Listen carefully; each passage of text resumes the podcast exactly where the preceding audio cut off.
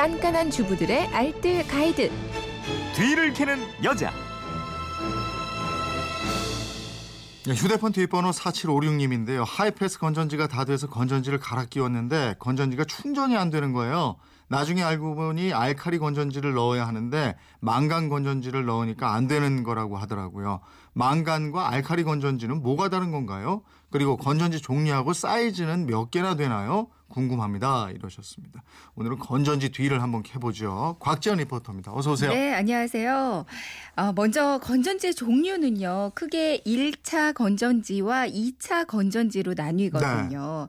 네. 어, 이거는 충전이 되느냐, 일회용이냐에 따른 거거든요. 네. 그러니까 1차 건전지는 우리가 흔히 사용하는 건전지들, 그러니까 음. 사용하고 버리는 일회용 건전지 말하고요. 네네. 그리고 2차 건전지가 충전을 해서 다시 사용할 수 있는 건전지 말합니다. 음. 그리고 1차 건전지 는 다시 재질에 따라서요. 네. 망간 건전지와 알카라인 건전지 이렇게 두 가지로 나뉠 예. 수가 있어요.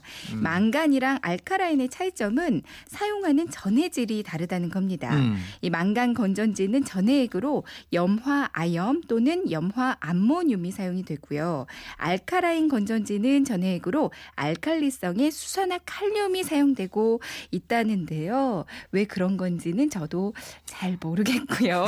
일단 이 망간 건전지는요 편의점 같은 데서는 쉽게 찾아볼 수가 없어요. 예. 그러니까 대형마트나 만물상 같은 곳에서 가야 사실 수가 있고요. 음, 음. 전력 소모가 일정하게 이루어져서 주로 적은 전력으로도 구동이 가능한 제품도 사용하는 게 좋거든요. 네.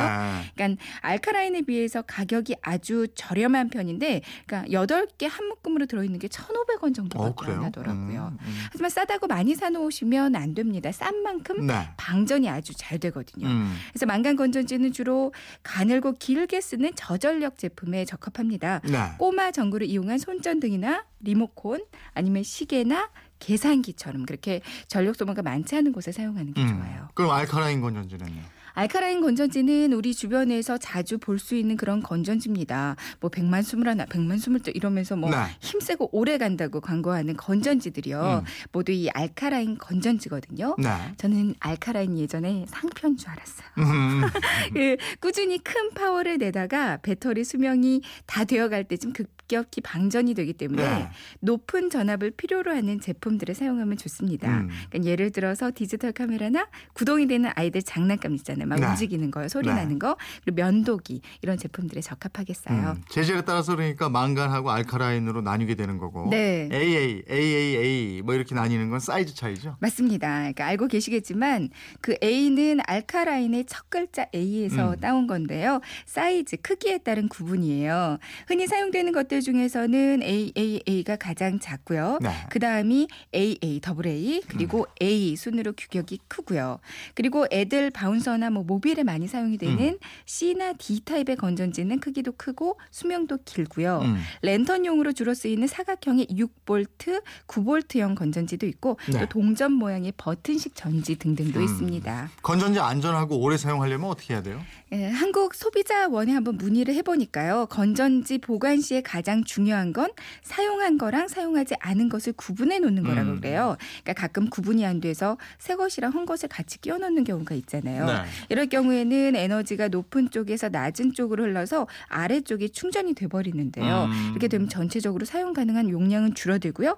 에너지를 받은 쪽은 충격을 받으면서 누액이 흘러나올 수가 네. 있습니다. 그러니까 가끔 건전지 보면 하얗게 부식돼 있잖아요. 음. 이게 바로 그 누액이 흘러나와서 그런 거거든요. 음. 기계가 망가지고 또 손으로 만졌을 때 따끔거리면서 화학작용이 일어날 수 있으니까 이거 조심, 조심하셔야겠고요. 그리고 보관할 때 습도가 있는 곳도 피하는 게 좋아요. 네. 이 건전지의 겉면이 철로 이루어진 만큼 습도가 높으면 철이 녹슬기 때문이거든요. 음. 그러니까 가급적 온도 변화가 없는 거실이나 서랍장에 보관하는 게 좋고요. 또 처음 그 서로 다른 극이 만나면 방전이 빠르게 진행된다 네. 그래요. 그러니까 처음에 종이 포장지를 벗기지 않은 상태로 이렇게 하나하나 꺼내 쓰는 게 좋겠습니다. 네, 알겠습니다. 밀폐 용기 안에 보관하면 더 좋다고 네. 하고요. 버릴 때도 나눠서 버리셔야 돼요. 네, 맞습니다. 지금까지 뒤를 캐는 여자 곽지연 리포터였습니다. 고맙습니다. 네, 고맙습니다.